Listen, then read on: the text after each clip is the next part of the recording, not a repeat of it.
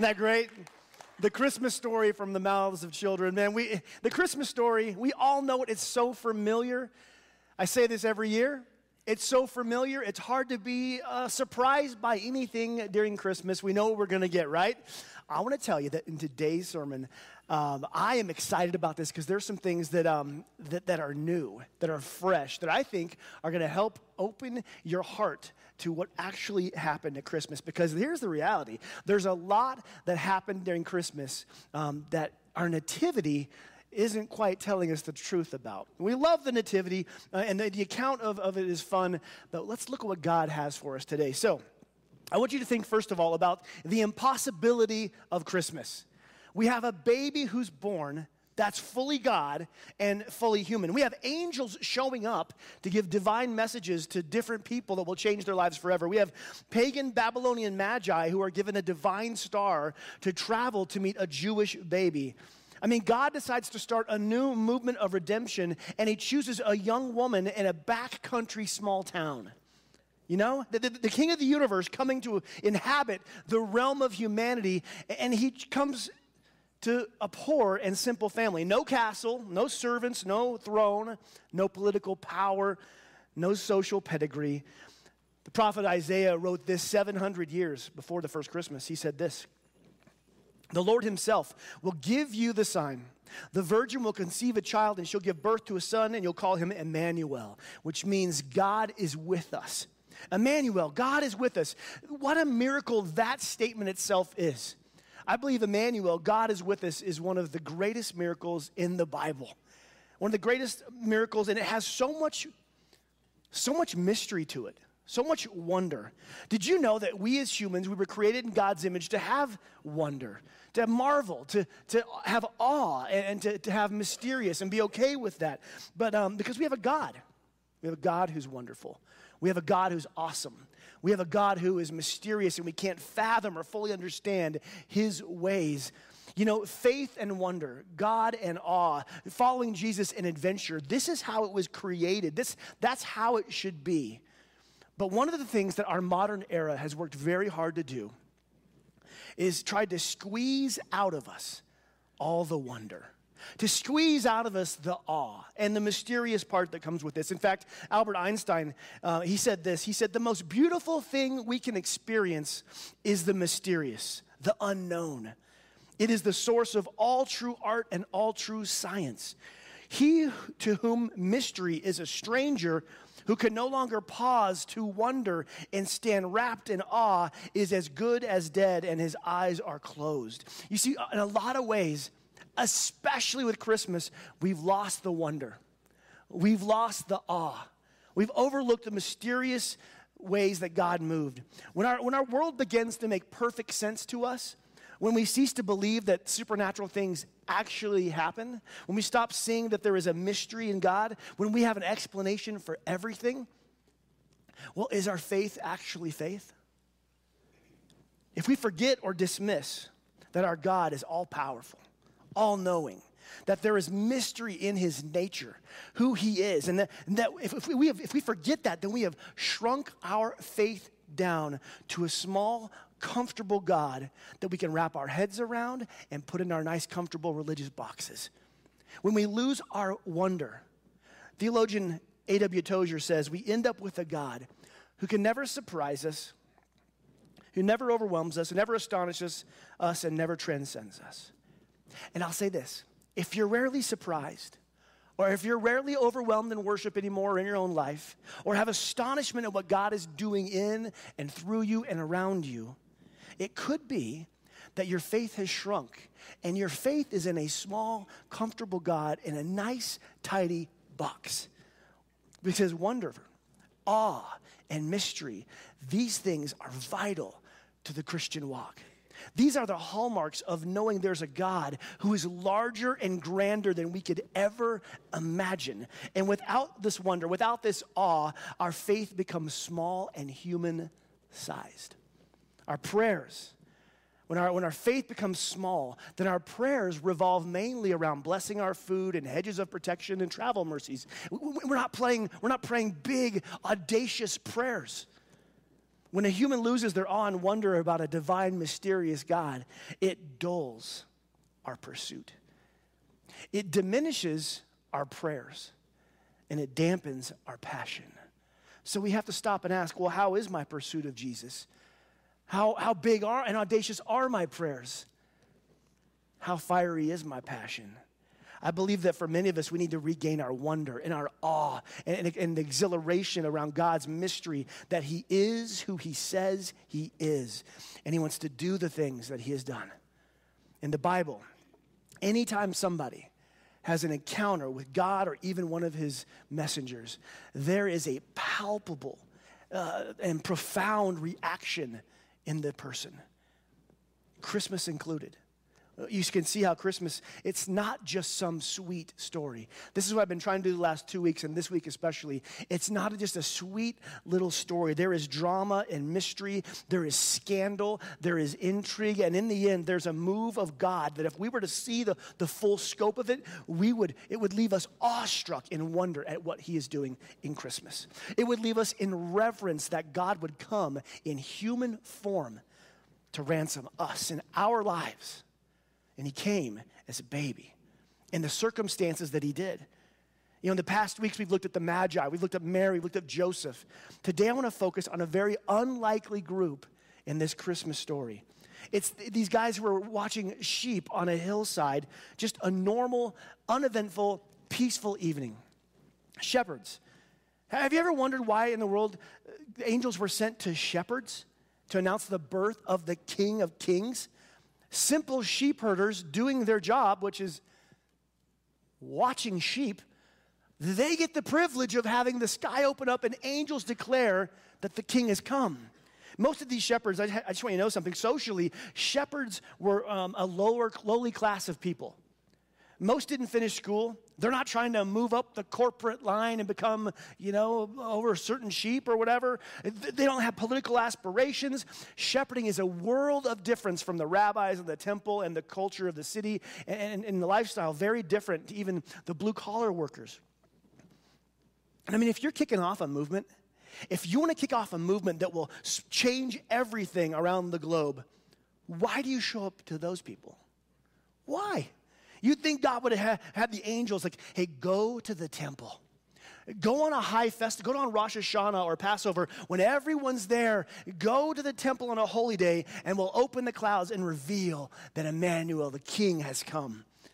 You'd have thought God would, would have his angels show up to the rabbis, the priests and theologians, so they could they, they would know how to truly get the word, the message out, wouldn't they? They would know. But but but he chose simple people he didn't choose a temple packed with worshipers, he chose a dark hillside spotted with sheep. God revealed his plan. Had God revealed his plan to the priests, who had God all figured out, they would have had a hard time believing this story. How do we know this? Because Jesus, as he grew up and he started healing people and helping people in a way only the Messiah could do, how did the priests respond? They didn't worship, they worried that their power would be taken. They didn't celebrate the Messiah, instead, they tried to kill him.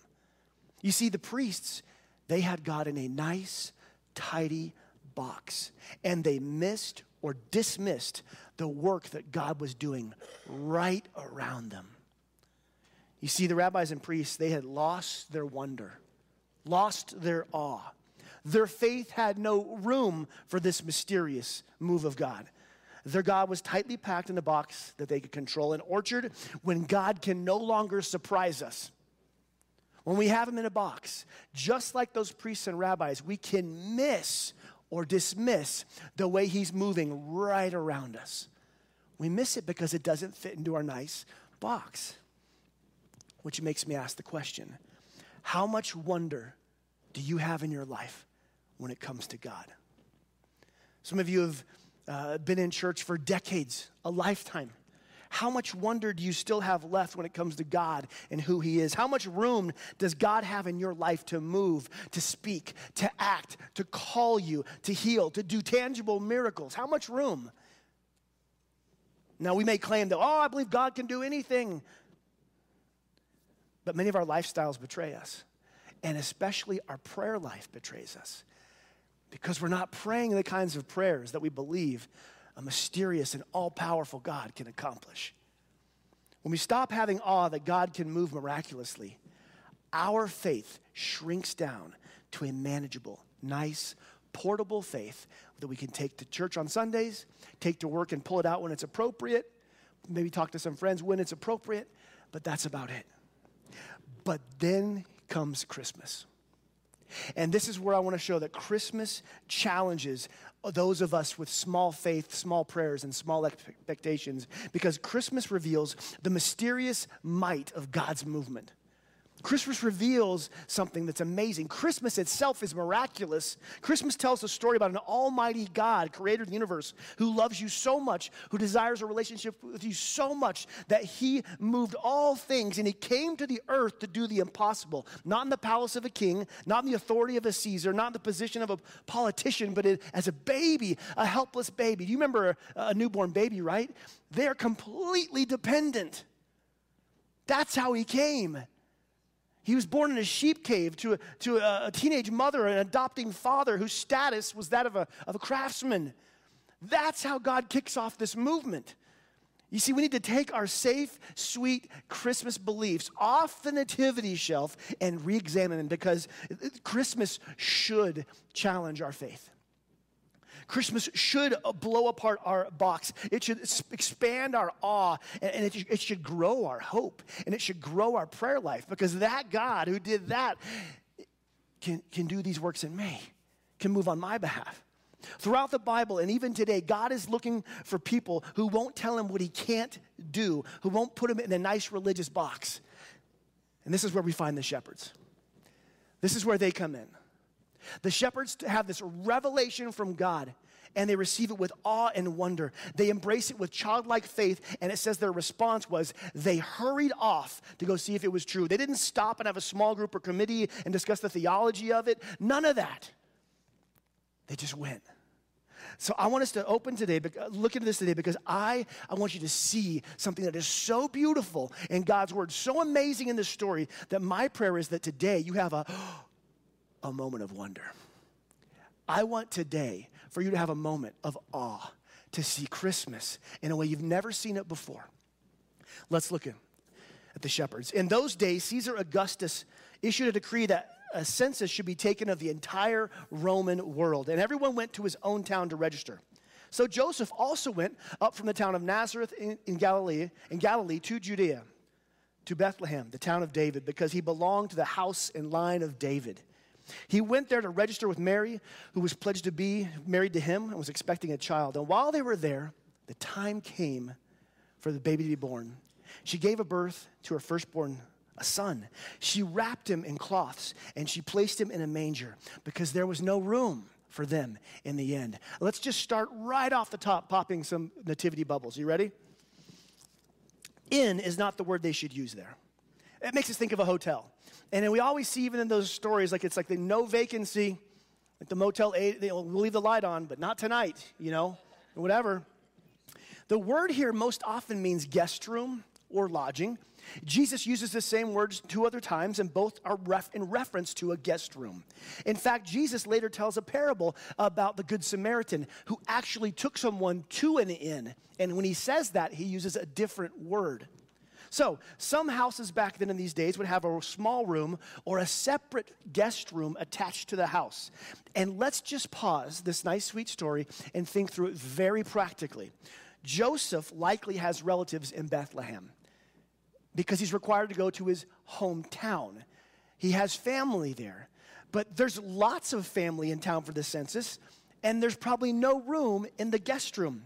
So Mary and Joseph likely spent the night with family in what sheep are most often held in during the time sheep or goats.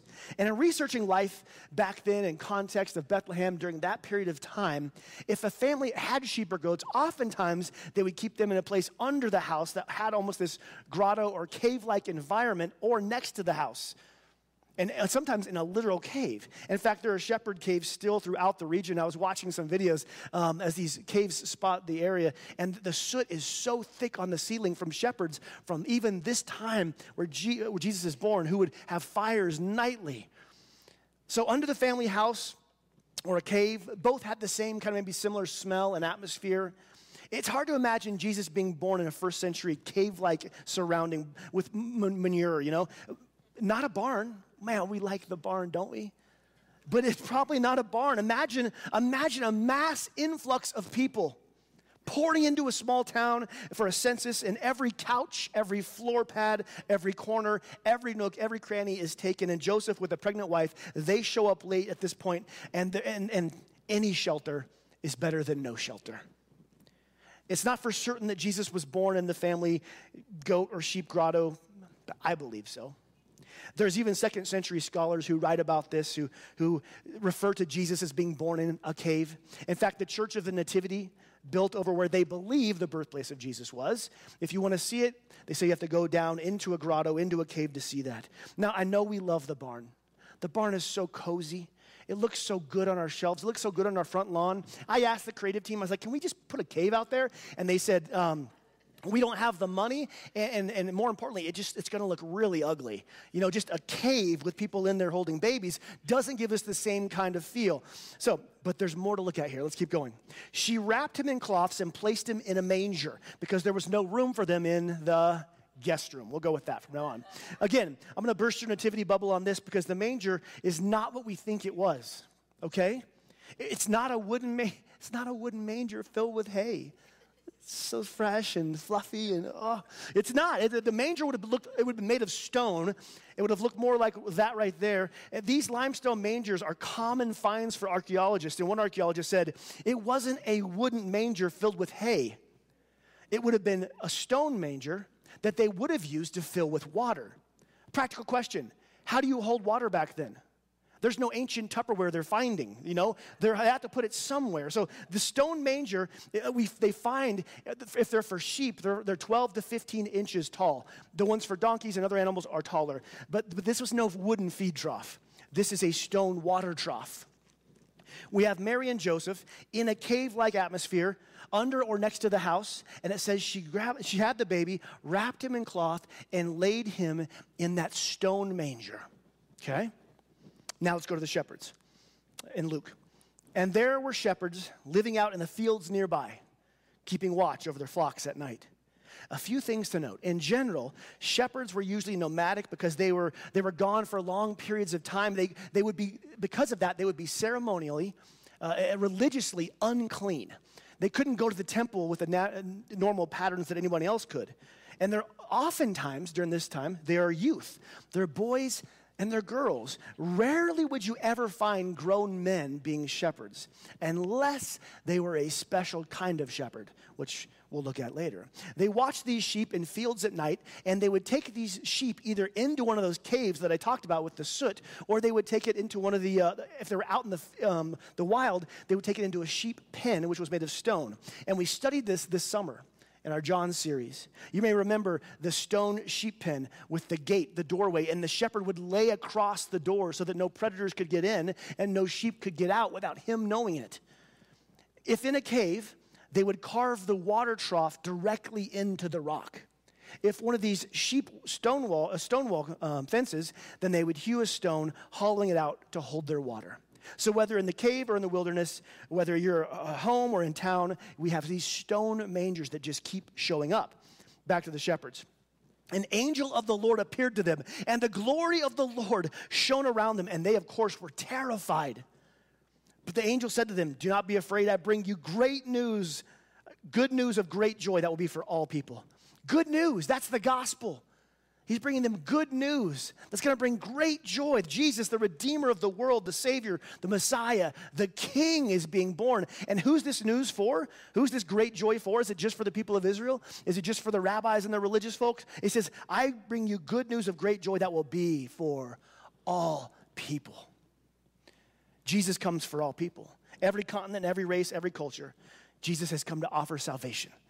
Now, the angel gives them some directions here. Okay? Read along with me. Today in the town of David, a Savior has been born to you. The Savior's come, the Messiah. He's Christ the Lord. And this will be a sign to you. You will find a baby wrapped in cloth lying in a manger.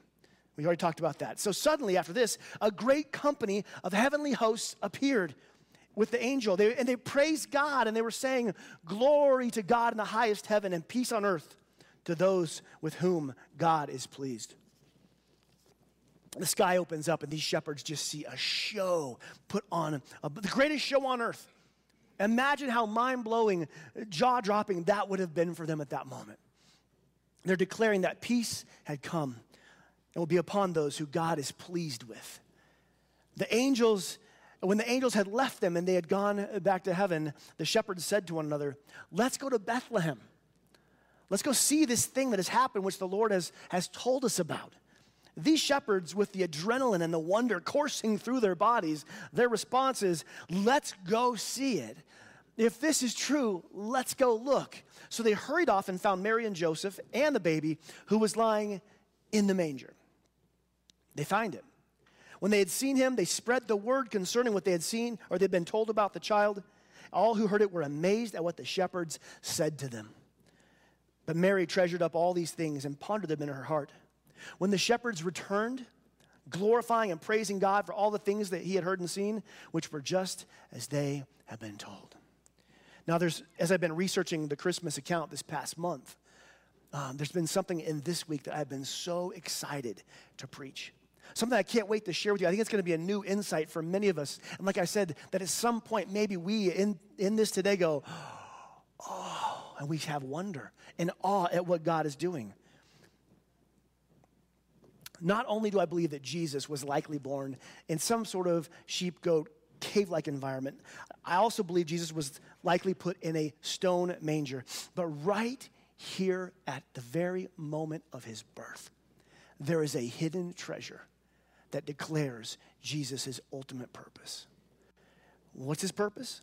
Well, Jesus, the Son of God, was born so that he could grow up, so that he could point people to God, so that on Passover he could give up his life and lay it down and then raise again. Jesus has a purpose. He came to earth with a purpose. And even here in the birth, I've read the words already to you that declare something that's been hidden, that his birth declares his purpose in an amazing way. But today, let's uncover it. And we need to start there with the verse we probably haven't thought much about. Luke 2 8. And there were shepherds living out in the fields nearby, keeping watch over their flocks at night. Now, that bit of information tells us a lot about the shepherds and a lot about these sheep. They're watching sheep in the fields nearby. Nearby what?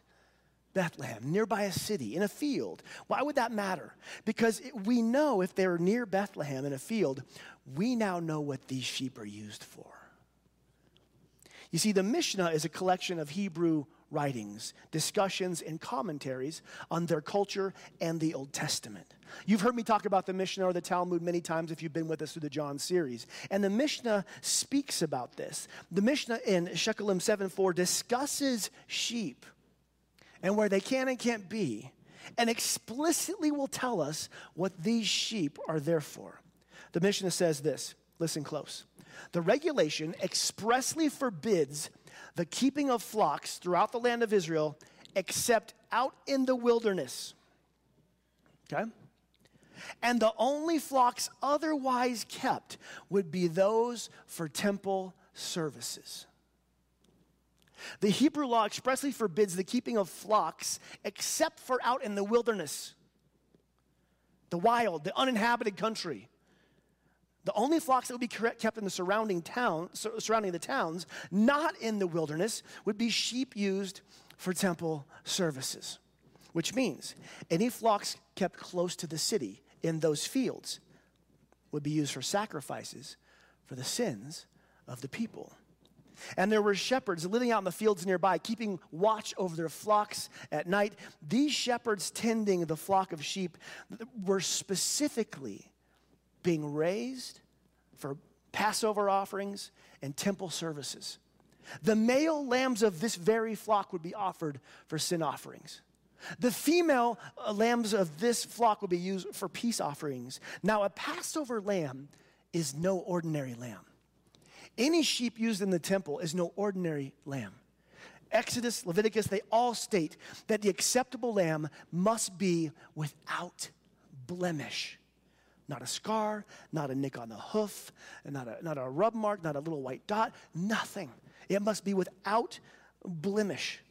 So each lamb that is born is immediately inspected. Blemished lambs that they see they have a nick or a cut or a discoloration, anything, they're handed away for another purpose. Unblemished lambs are selected for sacred temple purposes. But someone, someone had to be proficient, someone had to be present at birth to inspect these lambs, to know what to look for. You see, there's, these are no ordinary shepherds. They were trained upon the birth of a lamb, they would quickly scoop it up and begin to inspect it. And if the lamb was found without blemish, it needed to remain without blemish. Especially right now after birth, when it's most vulnerable. Because an unblemished lamb could thrash about and panic if it strikes or scrapes a stone, if it nicks a hoof, any scar, any nick immediately disqualifies it, and they must hand it over. So, to keep the lamb from nicking itself or scraping itself or hurting itself and becoming unblemished, the sheriff, the sheriff would sheriff, the shepherd would inspect the newborn lamb, and if it was unblemished, he would take out a cloth and he would swaddle and wrap the lamb to keep it from flailing and nicking itself. And then guess where he would place that lamb to keep it safe? In a stone manger, swaddled and safe till it calms down. With that in mind, we go back to Luke. Because when the angel declares something to the shepherds, the angel says, The Savior has been born. He is Christ the Lord, and this will be a sign to you. And what does a sign do?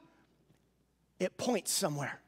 This will be a sign to you. You will find a baby wrapped in cloth lying in a manger. Do you think these shepherds on these fields near Bethlehem, looking for unblemished lambs, wrapping them and lying in them in mangers, do you think they would have had any sort of connection of what that meant?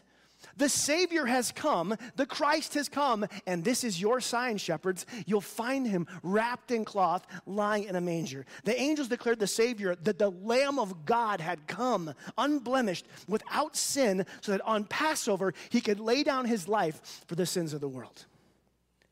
Even in his birth, his purpose is clear. Uh, the baby, our king, has come to lay down his life.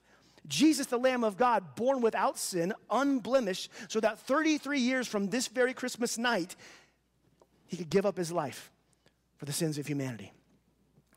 And these very flocks mentioned here in Luke, in 33 years, they're going to be unnecessary. These shepherds in 33 years will have be able to be out of a job because no other sacrifice will ever be needed for sin. The Lamb of God had come once and for all.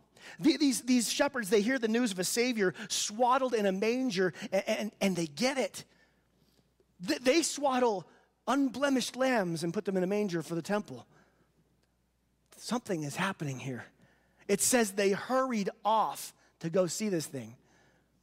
And after they find Jesus and the angel, is it no wonder that these shepherds, it says, when they returned, glorifying and praising God for all the things they had seen and they had heard, which were just as they had been told. Before Jesus had even preached the message, before he had even done a miracle, shepherds praised and glorified God because they had seen the unblemished Lamb of God. The Savior, it was declared. Emmanuel, God is with us. Does that give you any more context for Christmas? Does it give you any more sense of awe and wonder that from the moment of his birth, he declared his purpose to be the Lamb of God, the Passover lamb, unblemished, that would take away the sins of not just the nation of Israel, not just the people, but the sins of the earth. That's why it's good news of great joy for all people. We need more wonder and awe, and Christmas is a doorway to remember that there is something happening here much larger than maybe our faith is allowing. So, what's the application? How do we apply this? It's an easy application. Be like the shepherds. Be like the shepherds. Have your eyes open for what God, for the wonder of God. Don't be like the rabbis who missed it and dismissed it, and God worked right in their midst and they didn't see it. Be like the shepherds that when God moves, you see it. And listen, when you hear from heaven or when your heart gets that little prompt to go do something, when the shepherds, they, they, they heard from heaven, okay? But, but you might hear a prompt at a gas station or at home or today. When you hear that prompt, like they did, go. Hurry off and do it. When God speaks, when God gives direction, when God reveals himself, then go. Go seek him. Go serve him wherever he would tell you. Listen, go to where he is at work and join it. We hear and we go. And there's one more thing the shepherds did that I want to challenge us with. There's one more thing. It says this When they had seen Jesus, they spread the word concerning what had been told them about this child. And all who heard were amazed at what the shepherds said to them. After Jesus was revealed to them, they spread the word. Orchard, many of you, many of you have found Jesus as Savior at some point in your life. You have found Jesus as Savior. But it doesn't stop there. We don't just find him and be done. Where to go? Where to go spread the word? So that in your life, like the shepherds, people around you at work and at home and at play, wherever you are, it says, all who heard it were amazed at what the shepherds said to them. And there are things that God has done and is doing in your life that people need to hear and be amazed at. How do you have peace through this pandemic thing? How do you have power through that, that, that marriage issue? How do you have peace through this issue? How do you do it? You know what I'm gonna tell you? I'm gonna spread the word. It is Jesus moving in me and through me and let people be amazed because you can walk that way. Be like the shepherds, listen, and then go and spread the word. And here's an easy way to do it Christmas is an opportunity for people. And for the first time that I can ever remember on Christmas Eve, usually we, we don't do this, but I'm gonna give an opportunity for salvation in the Christmas Eve service for people to say, Yes, I, I want the Savior. I can see the Savior. And the greatest gift that you could give your coworker, your family member, your friend, the greatest gift they could receive is Jesus Christ in their life on Christmas Eve. And so my challenge to you is during communion, ask, who should I go to? Who should I go spread the word to? Who should I bring? And then go and do it an orchard, may we all celebrate what God is doing in our midst. That our faith, I am praying that our boxes of religion are blown apart as God continues to move in this church and through this church in ways we can't imagine. That's what He wants to do. And he's looking for a people willing to say yes when He asks them.